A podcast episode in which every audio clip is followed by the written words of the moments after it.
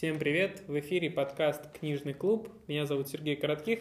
И мы завершаем обсуждение книги Ильяху Голдрата «Цель. Процесс непрерывных улучшений». Э, собственно, сегодня мы поговорим в немного обновленном формате. Мы решили чуть-чуть отойти от того, чтобы идти четко по сценарию книги, поговорить, наверное, о самых ключевых моментах, которые в ней есть. Но, на мой взгляд, так интереснее, динамичнее, по крайней мере, опираясь на обратную связь, которую вы оставляете в тех контактах, которые мы указываем к выпуску. Вот, что думаешь вообще про книгу? Мы приближаемся к концу. Эм, что для себя ты в ней услышал? Ты же аудиоверсии слышал, да? Да, я слышал аудиоверсию, услышал достаточно много и интересно. А, наверное, я скажу так. Возможно, я повторюсь, но мне понравился э, сам подход. Сам подход именно а, книги. Книга очень так плавненько подводит э, читателей э, к каким-то определенным важным моментам жизни героя, где герой сталкивается с разными трудностями, как в бизнесе, так и в личной жизни. Вот, и мне нравится, когда там раскрываются некие такие моменты, моменты, э, скажем так, э, в бизнесе, когда, казалось бы, человек не видит какого-либо выхода из проблемы, но какие-то бытовые вещи, какие-то э, советы мамы, советы жены, супруги, детей, в конце концов, поход, просто наводят на ряд инсайдов, которые потом помогают решить казалось бы, неразрешаемую проблему и спасти бизнес.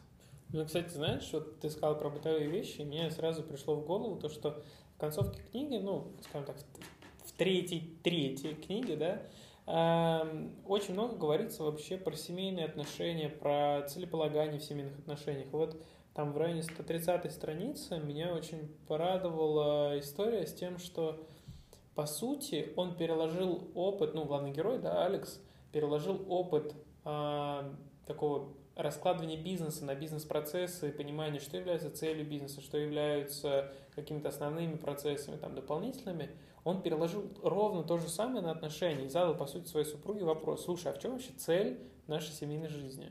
Мне кажется, вот э, когда ты читаешь, ты такой типа думаешь, так, ну в смысле, ну там, типа родить детей, там взять квартиру в ипотеку, там, что вообще надо сделать, чтобы быть успешным в жизни.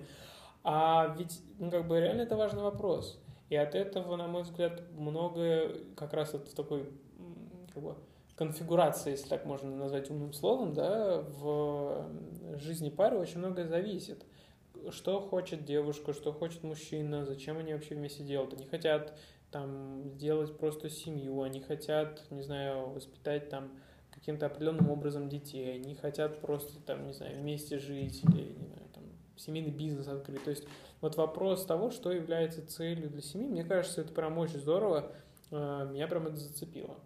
Ну, ты правильно говоришь, мне тоже эта тема интересный. Единственное, пусть, конечно, поздновато, он этот вопрос я задал, но, но тем не менее, они прожили сколько там уже лет вместе? А, по-моему, они... А, вот как ну, раз там долго. 15 лет вместе, да, и, и до сих пор вопрос. не имеем ясного понимания по этим вопросам. Да, ну, да. мне кажется, такие вещи нужно задавать э, на этапе перед женитьбой. Я представляю, прям на первом свидании приходишь и говоришь, так, что, какая у нас цель? Куда, куда двигаемся там, да? да Мне кажется, тоже быть... странно, слушай. Не, ну знаешь, ну может быть не первое свидание, а когда вы встречались там годик, два, три, и дело идет уже к женитьбе, например, вы уже поняли, что вы те самые, встретили друг друга, не ищите глазами на стороне других людей, все все устраивает. Вот на этом этапе как взрослые люди, я думаю, каждый задумывается, общается, если они, конечно, за вот, эти, за вот этот э, период э, дружбы выстроили такие доверительные отношения, у них хорошая коммуникация,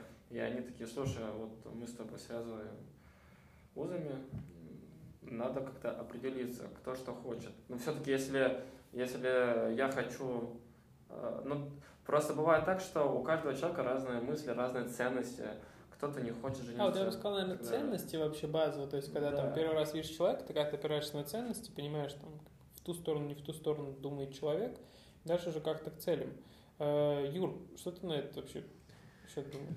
Ну, во-первых, э, я могу сказать, что, э, что, что такие вещи лучше, лучше обсуждать поздно, чем никогда. Вот, а Хотя бы обсудить, в принципе. Хотя бы да, потому что есть много историй, когда люди ведут семейную жизнь, что называется, не приходя в сознание. Вот, и это обычно приводит к довольно неприятным вещам. Вот, а в целом, да, я, наверное, с, соглашусь, что э, ну, между, э, между рабочими и семейными отношениями есть э, довольно много общего. Там и там все строится на взаимных договоренностях. Вот там просто в одном случае есть какие-то цели у компании как системы, и, uh-huh. и эти цели дальше там декомпозируются на, на то, какие цели есть у составляющих и, и людей, и то, как, и то, как они засинхронизировались э, между собой. Вот, а в семье точно так же есть, э, есть семья как система, которая куда-то как-то движется, есть люди, которые... Куда-то как-то, да, вот это самое главное да, опять, возвращаемся. Да, есть люди, которые ее составляют, и либо они договорятся между собой и будут э, и будут э, двигаться ну, плюс-минус в одном э, направлении в рамках взаимных ожиданий друг от друга, либо семья как система может даже прекратить свое существование. Ну да, кстати, из моего опыта, когда ты не можешь говорить по целям, то получается, что в какой-то момент ты понимаешь, а зачем вообще все это нужно. И вот, наверное, это один из частых вопросов, просто, ну, поскольку я чуть-чуть занимаюсь, как чуть-чуть, чуть-чуть занимаюсь коучингом, да, там, и работой с людьми, я очень часто как раз вижу, что приходят люди и говорят, слушай, а вообще зачем вот мне все это надо? И когда вот, мне кажется, это зерно, а зачем начинает рождаться, тут как бы вот у тебя выбор, ты или проговариваешь целеполагание, и здесь может быть, э, наверное, непростой момент, когда ты начинаешь говорить, слушай, давай поговорим про цели, и вы понимаете, что цели разные, а вы там, не знаю, ну, в данном случае 15 лет вместе прожили, а так, не знаю, 10-5 лет, да, там у вас дети. И в этот момент найти в себе силы и понимание того, как засинхронизировать даже, может быть, разные видения жизни между собой, но это бывает, наверное, сложно. И отчасти люди, наверное, поэтому не проговаривают эти темы. Ну вот, но я Боятся. Боятся.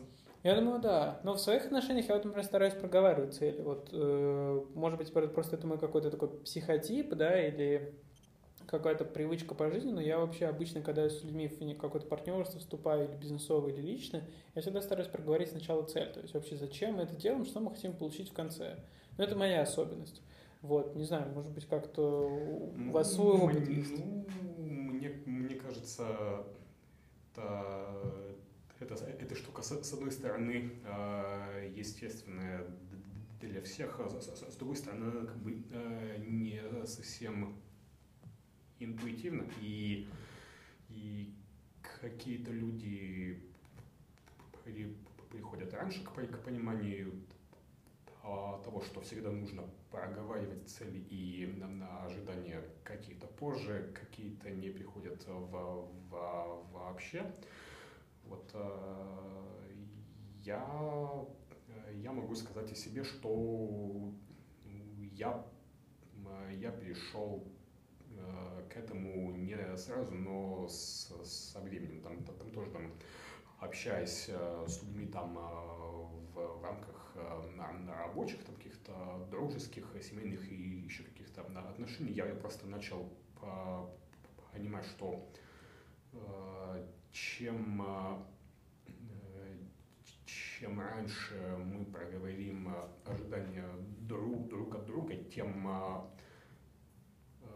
более гладко будет э, развиваться взаимодействие потом. Ну, это сразу как бы понимаешь, вообще нужно тебе, не нужно туда двигаться да. и что с этим делать. Да. Вот, а опять же, надо, надо сказать, что чем, чем раньше, тем лучше, но в э, пределах на разумного. В пределах жизни хотя бы, да? Да, ну, обсуждать на, на первом свидании, а, а, а, чего мы вообще друг, друг от друга хотим по, по, по жизни, ну, э, может, может быть интересно, но рискованно, скажем так. Ну да, я думаю, что это как бы тут надо правильно подобрать понимание вообще о ком, о чем, о чем и с кем ты хочешь говорить, да. Вот и, и когда. Да, и когда. Вот, но у меня, кстати, в моих отношениях получилось, наверное, так, что я почти на первом свидании что-то как-то начал философствовать, и что-то прям далеко ушел как раз до этого. Мне кажется, на этом мы и сошлись, в принципе. Вот, поэтому, да, у меня с девушкой так получилось. Я бы вот еще отдельно э, в книге для себя отметил, по крайней мере, да, если возвращаться и закрывать тему бизнесовой составляющей, что, по сути, в районе там 160 страницы отмечено несколько важных алгоритмов, которые могут быть полезны управленцам в целом. Один из них – это алгоритм такой как бы базовый вообще сверки того, что происходит на производстве. И он описан следующими шагами – Первое – это всегда прийти и встретиться с персоналом. То есть, если ты пришел на новую должность, на новую какую-то позицию, э, там, в новую компанию или у тебя расширили функционал, первое – это прийти просто вообще пообщайся с персоналом, с людьми. О чем они говорят, что для них важно и так далее. Да, ну, понять вообще атмосферу, так сказал. И лучше, наверное, в формате вопросов, нежели чем в формате «Йоу, привет, я твой руководитель, слушай, теперь мы будем делать вот это». Мне кажется, что всегда все-таки людям важно, чтобы их услышали. Второй момент здесь – это то, что в ходе этого как раз общения с персоналом и там, получения ряда информации а, важно выявить все основные факты вообще касательно там, того или иного направления деятельности, которое вы смотрите. После этого как раз можно, проанализировав факты и отношения людей, понять, а, скажем так, третьим шагом, какие проблемы они видят, сами люди. То есть, что персонал видит, какие есть сложности, и в зависимости от того, что они видят, не просто сказать, а, ну, понятно, типа, вот все жалуются на это, на это, а может быть еще и задать вопрос, а как ты бы видел, возможно, улучшение всего этого, какую ты бы инициативу готов был сам реализовать здесь. Четвертым, а, соответственно, они выделяют как раз там, ну, даже, наверное, третий пункт, кто на кого точит зуб, какие есть там местные обычаи, как надо с этим всем э, стараться сработаться. И, соответственно, дальше пообщаться уже с клиентами, понять, как с точки зрения клиента выстроен процесс. То есть вот вроде как процесс аудита таким образом описан в книге. Но потом, к, моему удивлению, да, и, может быть, даже к радости, автор прикладывает дополнительно как бы другой алгоритм, алгоритм именно непрерывного улучшения. Вот если так на уровне базовой логики, как вы бы описали этот алгоритм, вот если не с книги, а вот как для вас он выглядит? Я, наверное, попробую рассказать, э, как он выглядит э, у меня там в случае IT-компании, ага. потому что это, в принципе, то, чем я Э, чем я как э, руководитель проектов занимаюсь на постоянной основе. А, для меня э, история про непрерывные улучшения работает примерно с следующим образом. А, в процессах все время всегда есть какая-то проблема, все время обязательно есть какое-то ограничение, которое Э, который тормозит коллектив и, и мешает там э, не, не, непрерывно и, и, и вовремя поставлять э, ценность там, пользователям, заказчикам. Ну, по сути, продукты, сервисы какие-то предоставляли. Ну, да. Значит, значит, во-первых, во-первых, нужно сделать аудит текущих процессов, ну там как минимум поговорить с командой и понять, э, что идет не так, то как, какая проблема в, возникла в моменте, который я за, за, за, затормозила продвижение в поставке продуктов или сервисов. А, дальше провести там детальный брейншторм, там, там про, прокопать, прокопать по 5 почему или как, как как-то еще и найти истинную причину возникновения этой проблемы, сгенерить там на, на брейншторме или как-то еще возможный способ снятия этой проблемы, там, этого ограничения. А, дальше начинается интересная штука. А, дальше мы формулируем гипотезу. А, вот, а, вот у нас есть такое решение. Мы верим, что если, что если мы будем делать что-то вот таким образом, то, э, то через какое-то время по изменению вот таких показателей мы поймем, что проблема решена. По сути, важные метрики тоже какие-то поставить, да, да. получается? Угу. Да. А, вот, ну, а, чтобы, чтобы процесс а, там, оценки эффективности и улучшения был каким-то ну, более-менее объективным и заземленным на реальность. Вот даже там, это, могут, это могут быть количественные показатели, это могут быть какие-то качественные показатели. Вот, ну, в любом случае должна быть э, штука, на которую можно посмотреть и однозначно сказать, сработало или нет. Угу. То есть аналитика должна в принципе присутствовать, и если я правильно тебя услышал, виде.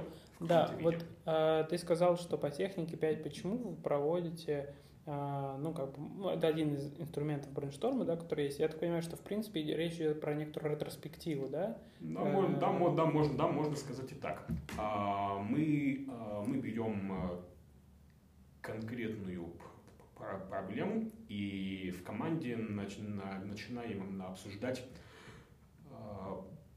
почему она возникла ну, на самом деле. Потому что истинная причина возникновения проблемы, она, она очень часто не лежит на поверхности и может быть для всех неочевидной. Угу. Ну, в целом, кстати, я часто сталкивался с такой историей. Влад, ты знаешь вот эту технику 5 почему? Ты сталкивался с ней? Ну, я сейчас попробую тогда рассказать. Если это интересно, конечно. Ну, я слышал, но я так просто мельком вот понял, да. что да, расскажи, расскажи. Ну, ну просто задай себе условно так пять почему, и ты поймешь, насколько тебе эта вещь нужна или не нужна. Угу. То есть там э, точной формулировки я не помню, но, в общем, бывает так, что на, на пятом почему ты понимаешь, что тебе это, в принципе, не нужно. Ну, там, смотря, нужно, смотря для чего да, ты, ты рассматриваешь, смысл там приблизительно такой. Э, первый ответ машинально человек всегда дает, ну, какой-то поверхностный. Например, там, Почему не был подготовлен, там, не знаю, отчет, ну, простую какую-нибудь историю возьмем, да? И тебе говорят, ну, там, типа, были другие задачи. А дальше потом ты задаешь еще раз, э, там, а почему, как бы, там, ну, сместился приоритет на другую задачу. Тебе там скажут, что, ну, потому что, там, вот задач с разными приоритетами, непонятно, какой задача какой приоритет. Типа, я приоритизировал так. Ты говоришь, а почему непонятно, почему какой приоритет, ну, у задачи? Тебе говорят, ну, потому что ты же мой босс пришел, мне сказал, что это срочно, это важно, это там ждут уже третий день, и я не понимаю, как, какой приоритет важнее. Я поэтому не стал делать отчет. Ты мне говоришь, ага, а почему как бы тебе непонятно, да, там, например, э, как, как, какая моя задача, какой статус имеет. Ты говоришь, ну, потому что вы всегда говорите просто слово «срочно». И вот я вот что последнее срочно услышал, то и делаю. И в этом для себя руководитель, например, или там команда может увидеть, что ага, мне нужно таким образом скорректировать свою систему как бы срочности, да, или озвучивания срочности, чтобы сотрудник понимал, что если я пришел с идеей какой-то, давайте там, не знаю, внедрим какого-нибудь бота к нам в э, рассылку там или в, этот в сегмент продаж. И сотрудники говорят, ага, он пришел с идеей. Идею можно реализовать условно через две недели, пока у нас есть там другой приоритет. Там, там пришел ты через полчаса сказал, слушай, э, мне нужен срочный отчет, я через там 10 минут иду там, на совещание к совету директоров. Он понимает, ага, это самый топовый приоритет, потому что есть четкий дедлайн по времени, есть там еще какое-то понимание. Там с другой задачей пришел, типа, слушай, было бы здорово, там, не знаю, подготовить какой-нибудь КП для нашего клиента, там, э, типа, и сотрудник говорит, когда? До пятницы? До пятницы. То есть вот через эти пять почему руководитель для себя и для команды может увидеть, в чем была реальная проблема, не потому что сотрудник не захотел делать отчет, или не потому что просто, типа, ну, он такой, так решил, он такой плохой, да, а просто потому что он реально не понимает систему измерения вот этих критерий, да, как ты правильно сказал, а, критерии объективные или там качественные, количественные. И вот через эти пять почему ты всегда можешь дойти до сути. И также ты можешь, например, узнать, там, не знаю, тебе девушка говорит, я хочу поехать отдыхать на море. Там, или даже не так, я хочу поехать там на Мальдивы. А ты понимаешь, что ты не можешь сейчас Мальдивы обеспечить ей. Ну вот ты вот прям стараешься, ты там зарабатываешь уже по несколько миллионов в месяц. Но вот все это идет обратно в бизнес, а на Мальдивы, да? И в этот момент ты можешь похожей техникой задать вопрос, слушай, а вот ты сказал, ты хочешь отдохнуть, а что на самом деле ты подразумеваешь под отдыхом? Она скажет, ну, для меня там отдых это там, не знаю, полежать на пляже и там почитать книжку. Такой, класс, там, а что для тебя полежать на пляже? И в итоге выходит, что, в принципе-то, на текущий момент вы условно можете там, и, не знаю, в Доминикану слетать.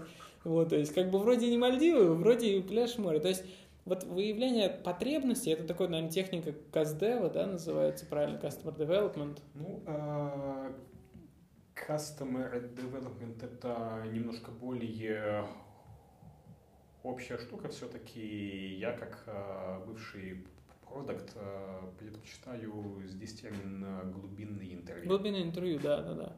Вот из глубинное интервью, когда ты крючком цепляешься к тому, что сказал раньше человек, и постепенно углубляешься в его понимание. Вот, поэтому в целом мне кажется, что такая классная тема. Да, ну, с другой стороны, надо понимать, что чтобы на таком уровне там, вести на, на, разговор, на разговоры в паре между партнерами уже там должен быть э, какой-то определенный уровень до, доверия.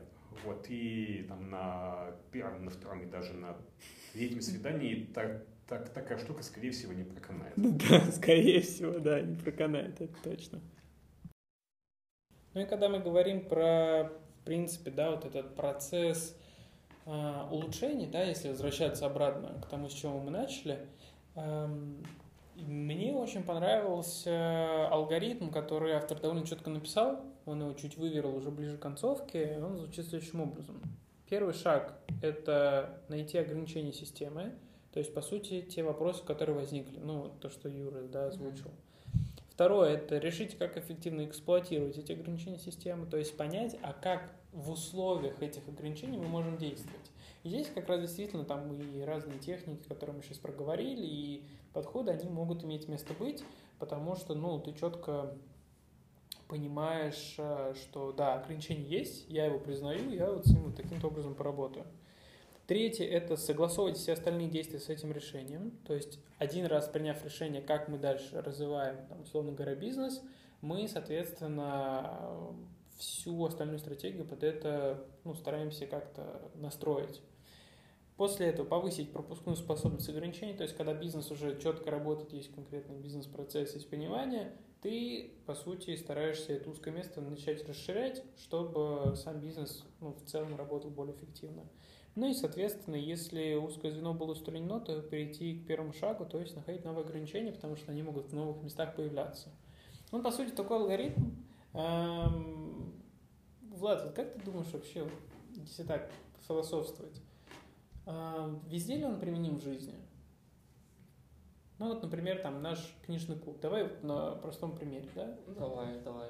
Вот если попытаться по этому алгоритму пройти, ну или в принципе воспользоваться вот этим пониманием из книги, вот как бы ты описал вот такой, это как-то прожарка книжного клуба, в прямом эфире книжного клуба. Прожарка, да, звучит классно.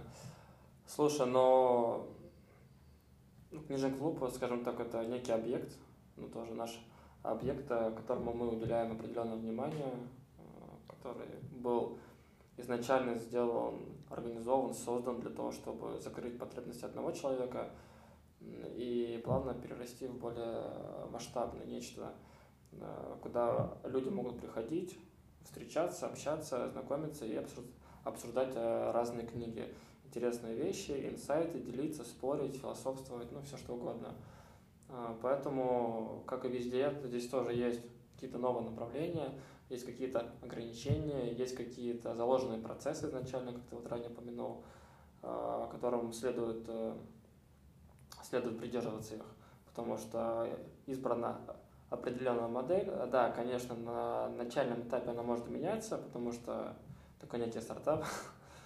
Ну, по сути, MVP, да. MVP, да, и понятно. Мы со звуком уже пятый-шестой выпуск настраиваем. Да, это да. Случай, и... когда микрофон, э, ты берешь профессиональный микрофон, но чтобы его настроить, и чтобы он звучал лучше, чем стандартный динамик в айфоне. Да, и, и ты как, как пластилин начинаешь лепить, э, смотришь, присматриваешься, пробуешь, ошибаешься, э, записываешь, получаешь фидбэк от товарищей, от тех, кто приходит Э, ты это все учитываешь и уже потом со временем э, формируешь и определяешь определенный костяк. Да, это, это как э, для меня, знаешь, развитие этого подкаста, ну, в целом, да, вот запись нового нового выпуска, это я воспринимаю как такой самый эффективный способ первые, самые такие пробные пилотные выпуски подальше запрятать в историю, чтобы до них никто не добрался, знаешь. Да. чтобы твой MVP сразу, знаешь, так этот человек приходит там через 3-4 года такой, о, какой классный подкаст, какой уровень монтажа, там какие-то звуки, перебивочки, все. А потом только открывает первый выпуск, о, господи, неужели это было таким, да? Да, да. И на самом деле потом, когда ты сам, если открываешь вот первые самые подкасты, где были а не комом, скажем так, то ты даже потом э, ты смеешься, а, а с другой стороны ты такой, о, круто, я вот... Э, прогресс. Да, да, я, я вот такую типа фигню записывал, оказалось, что это вроде так бы неплохо. А сейчас я понимаю, какой уровень на текущий момент, и такой, даже гордость берет. Слушай, ну вот если говорить про тот же, например, там книжный клуб, да, ну мало ли нас слушают те, кто тоже хотят подобные какие-то для себя организовывать мероприятия вот если мы рассматривали это как бизнес, да, то есть вот не свободная такая возможность для посещения, для обсуждения, нетворкинга, а именно как бизнес, то я бы видел первым ограничением и самым главным, это по сути то, что этот клуб, он в данном случае сконцентрирован на определенной личности, да, там, ну, на мне, на тебе, на тех ребятах, кто является как бы основой uh-huh. этого клуба, кто в большей степени приходит, ну и меня как ведущего, по сути, да. И я понимаю, что проводить, как бы я могу там, ну, типа, не один раз в неделю начать проводить, а каждый там день. Могу проводить несколько за день. Но мой внутренний ресурс просто не позволит в определенный момент все равно дальше расширяться. То есть вот мне кажется, что один из прям главных первых ключевых элементов ограничения системы это непосредственно там, ну, мое личное время. Да, я так рассматриваю, mm-hmm. да? И получается, что э, я смотря на это с точки зрения бизнеса, должен, ну не должен, а могу выстроить работу команды таким образом, чтобы или максимально капитализировать этот один э, момент в неделе, который есть, или, соответственно, мультиплицировать его на какие-то другие дни. То есть сказать, что, ребят, давайте собирать там книжный клуб, там каждый день недели, и там, соответственно, будет определенная модель требоваться, да, бизнесовая, то есть вот как э, шаг номер два решить, как эффективно эксплуатировать ограничения системы. То есть и как мы тогда будем делать? Будем каждый день продолжать дальше обсуждать? Или мы каждый день будем обсуждать то же самое всю неделю, и на следующей неделе новое? Просто больше людей будет приходить, и мы там, не знаю, будем брать с них плату, да, за то, что они mm-hmm. приходят. И то есть вот если мы говорим с точки зрения бизнеса, очень важно вот это решение, которое принимается в начале, да, это как раз и есть там третий шаг, согласовать все остальные действия с этим решением, с решением, как эксплуатировать систему. Потому что если мы говорим, что мы проводим встречи каждый день, э, там, раз в день, да, то значит нам нужно организовать помещение каждый день, нам нужно организовать, чтобы достаточный поток людей был, которые приходят, э, что там, не знаю, у меня не болит горло, я здоров, и я готов рассказывать одно и то же, что мне это интересно, одно и то же рассказывать и так далее.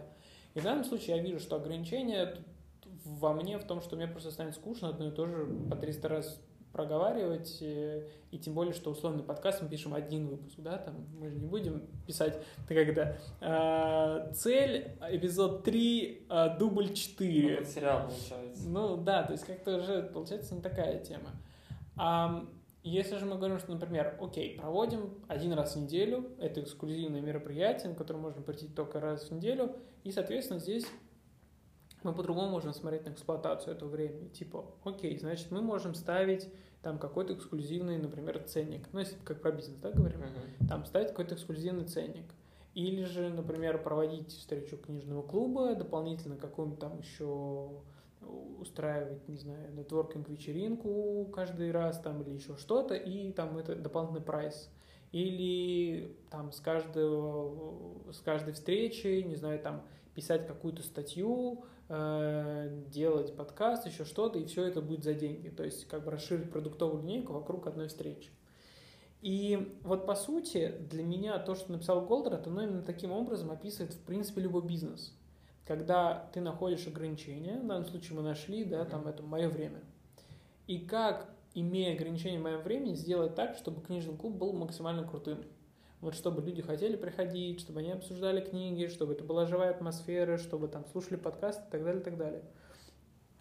И самое главное, это четвертый шаг, повысить пропускную способность. И как я ее повышу? я понимаю, что ну, это мое ограничение, и на текущий момент для меня комфортно раз в неделю приходить в классное место с классными ребятами, записывать с желающими там дополнительную часть подкаста и так далее. То есть вот мне кажется, что если таким образом подходить в жизни ко всем вопросам, то вот это желание охватить все, оно как раз пропадет, и ты будешь четко фокусироваться на том, что для тебя важно. Mm-hmm. Ну да, для меня там час-два в неделю для книжного клуба это, это вот как бы ну, достаточно. Больше не нужно. Вот как ты вообще на все это смотришь? Может быть, какие-то моменты ты по-другому думаешь, не знаю, может быть, э, есть чем поспорить? Нет, ну спорить, я думаю, что здесь, нет смысла, а вот свою точку зрения высказать, я думаю, что да, есть. Но в целом, если брать в общем масштабе, я с тобой согласен, э, это напоминает э, некую систему. То есть ты находишь проблему или ограничения, ты ее нашел, ты понял, что это такое, ты привлек определенное количество людей. В данном случае, если это книжный клуб, и ты понимаешь а, стратегию. То есть у тебя есть конкретная цель, у тебя есть план развития, и ты ему следуешь. Ты вот выстроил, и дальше уже на все вот это накладывается система. И ты просто, как, грубо говоря, ну как бы это ни звучало скучно и страшно, так как э, в каком-то смысле системный человек, э, следуешь э, своему плану, своей цели, своим интересам и желаниям. А он, кстати, сказал скучно, да, там, по касательно системы. Ты сам про себя как вот считаешь? Ты системный, не системный человек, да, с точки зрения структурирования, может быть, какой-то своей жизни? И как ты для себя это ощущаешь? Ну, я бы сказал, э, что я некий гибрид в этом плане, что у меня что-то может быть и хаотично, что-то может быть, э, ну, то есть спонтанно, о, хочу, о, сюда, о, не хочу. А также, и может быть, э, системно, то есть есть какие-то вещи, ну, которые более важные, более приоритетные. А там, конечно же, ну, хотелось бы иметь какую-то системность, и она там должна быть, я так считаю. А где-то более такие маловажные, я думаю, что не стоит заморачиваться, а просто следовать э, своему желанию, своему времени, как-то более просто к этому относиться. Слушай, а ты замечал за собой такой момент, что э, по сути следование системе очень сильно облегчает бытовую жизнь? Ну, когда ты, например, имеешь какое-то для себя расписание, ты четко знаешь, я вот сейчас буду делать это, это, это, и тебе как-то психологически комфортнее. Вот мне кажется, что у человека как-то так устроено, что вот сделать себе график, то есть не в смысле график там я должен, а в смысле, ну вот мой график жизни выглядит вот так. Ведь это тоже определенная структура же, да? Да, конечно. Вот мне кажется, что это очень сильно упрощает психологически жизнь. Ты прав, да. Мне, кстати, сейчас вот э, твое рассуждение навело на одну мысль. Я раньше занимался спортом, скажем так, профессиональным бегал среднюю длинную дистанцию. И там тоже, когда ты выходишь на старт, либо на тренировочный день, и когда тебе предстоит э, бежать длинную дистанцию, от 5 там, и до, до 20 километров, ты обычно бежишь в компании каких-то людей примерно одного и того же уровня. И перед тем, как выйти на пробежку, ты, ну, в идеале, ты должен подойти к этому серьезно. То есть ты уже понимаешь, э, с какой скоростью ты будешь бежать, какой каждый отрезок э, у тебя должен получаться, какой ЧСС э, у тебя должен быть. Потому что если... ЧСС это... Это частота сердечных сокращений, да, то есть какой твой пульс должен быть. Потому что если он превышает, значит ты бежишь выше нормы, а тебе это не нужно. Значит, нужно следовать четкому графику. Там, условно, каждый километр по 4 минуты. Все. Не быстрее и не медленнее. Я-то думаю, почему я эти марафоны не могу пробежать. Оказывается, я не слежу за своим пульсом. За, за своим тренировочным процессом, да. То есть э, график, на самом деле, он важен. То же самое, когда ты бежишь, вот опять-таки возвращаясь к, к спорту на соревнованиях, а, в группе людей проще бежать, когда ты бежишь э, за кем-то. То есть в спорте, в легкой атлетике это называется сидеть на колесе.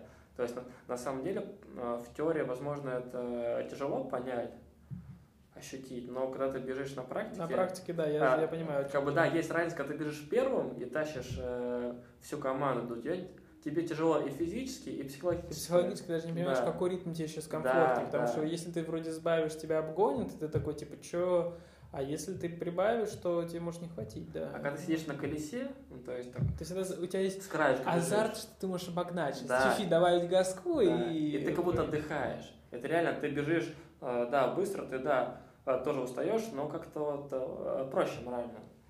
И вот то же самое в жизни, то есть все-таки есть какие-то моменты, ну, реально важные аспекты жизни, когда нужно выстроить определенный график, систему, структуру. А она тебе облегчит жизнь, и ты себя будешь чувствовать лучше. Вот э, как-то так. Ну, у меня это я вот еще так замечал.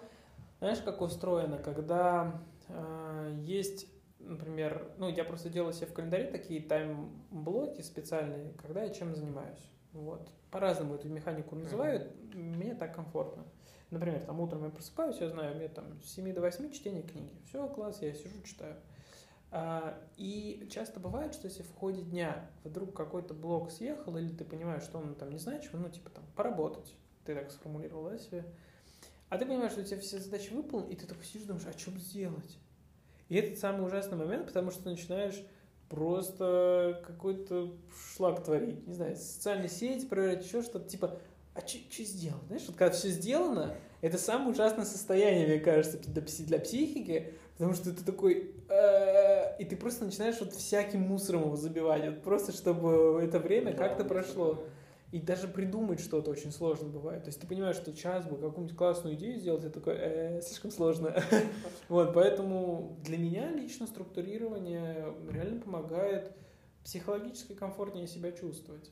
Вот, понятно, что я стараюсь именно планировать, то есть не забивать график, просто там, типа, я заструктурировал тем, что мне надо поделать. Я стараюсь как-то планировать что-то проактивное, да. Mm-hmm. При этом важно все-таки это спланировать, мне кажется. Поэтому, когда говорят цели, задачи, оно немного как-то структурирует, наверное, дает фокус. Ну да, конечно, это ко всему применимо и в работе, и в личной жизни, и в спорте, везде. Ну и по сути, вот эта книга, да, она же про цель. Мне очень нравится вообще тема цели. Она дает понимание того, что как только человек понял какая на самом деле есть потребность у высшего руководства, у него самого, у бизнеса, ему удалось совместить а, это видение в единую картинку. И более того, ведь в конце очень ну, такой грамотный момент, когда его повышают до уровня а, ну, уже управляющего объединения, ну, там объединения, да, а, в этот момент получается такой момент, что он свою команду хочет взять на уровень выше тоже.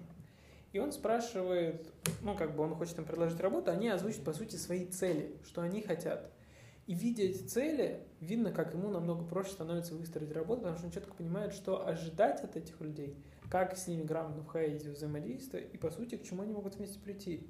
И, наверное, в завершение этой книги, да, такой с хэппи-эндом, я бы как раз э, сказал нашим слушателям, что формулируйте для себя цели.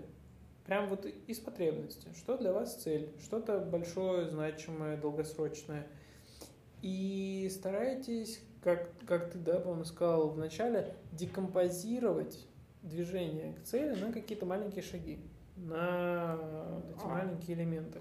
Потому что так просто проще, ты ну, как бы можешь замерять, тут тоже, да, вот Юра сказал, э, ты можешь замерять через разные показатели, насколько ты близко, не близко. И самая главная цель можно корректировать, потому что со временем, ну, я из своего опыта говорю, приходит понимание, что под одним словом ты имел в виду на самом деле другое, а под третьим словом третье, и в итоге как бы формулировка уже другая, и она тебе больше нравится. Вот, то есть из моего опыта могу сказать так, смело ставьте себе цели, потому что истинная цель, она всегда одна, просто вопрос в том, как вы для себя понимаете, как вы для себя слышите, и формулировка ее, именно формулировка, не суть, а вот формулировка, она будет меняться. Да, я можно просто, просто в процессе поменять, и все. Главное, э, у тебя есть главный курсор, главная цель, а, а ты, главное, в общем, определить цель и, де, и, и начать ее делать. А в процессе уже ты поймешь, э, куда двигаться дальше. Как сказали бы продукты в Яндексе или где-нибудь еще, North Star метрика у вас должна быть. Метрика полярной звезды, на которой вы ориентируетесь. В целом, мне кажется, книга прошла здорово. А однозначно на будущие выпуски у меня есть такое мнение, что следует немного сокращать количество выпусков на книгу и обсуждать не столько по содержанию, сколько по сути, по ключевым идеям.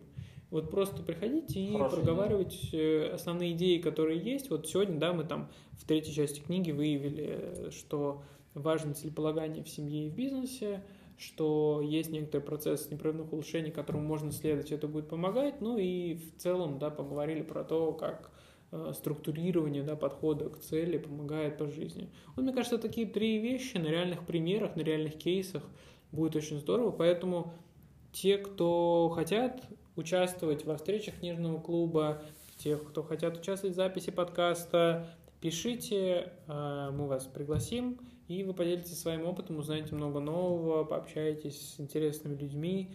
У нас весело и интересно. Комментарии, обратную связь, пожалуйста, оставляйте под выпусками в нашем телеграм-канале, телеграм-чате. Мы все будем внимательно слушать, дорабатывать. Как видите, мы стараемся слушать обратную связь и предпринимать э, позитивные действия. Да? Да. Да. На этом э, выпуск цель э, по книге «Цель» завершен. В следующий раз будем обсуждать книгу, по-моему, Кейт Ферраци «Никогда не ешьте в одиночку». Э, ужасное название с точки зрения «никогда не ешьте». Слишком много не. Двойное отрицание. В общем, кушайте с другими людьми, э, общайтесь, знакомьтесь. Мы это обсудим как раз в следующем выпуске, на следующей встрече книжного клуба. До скорых встреч! Пока!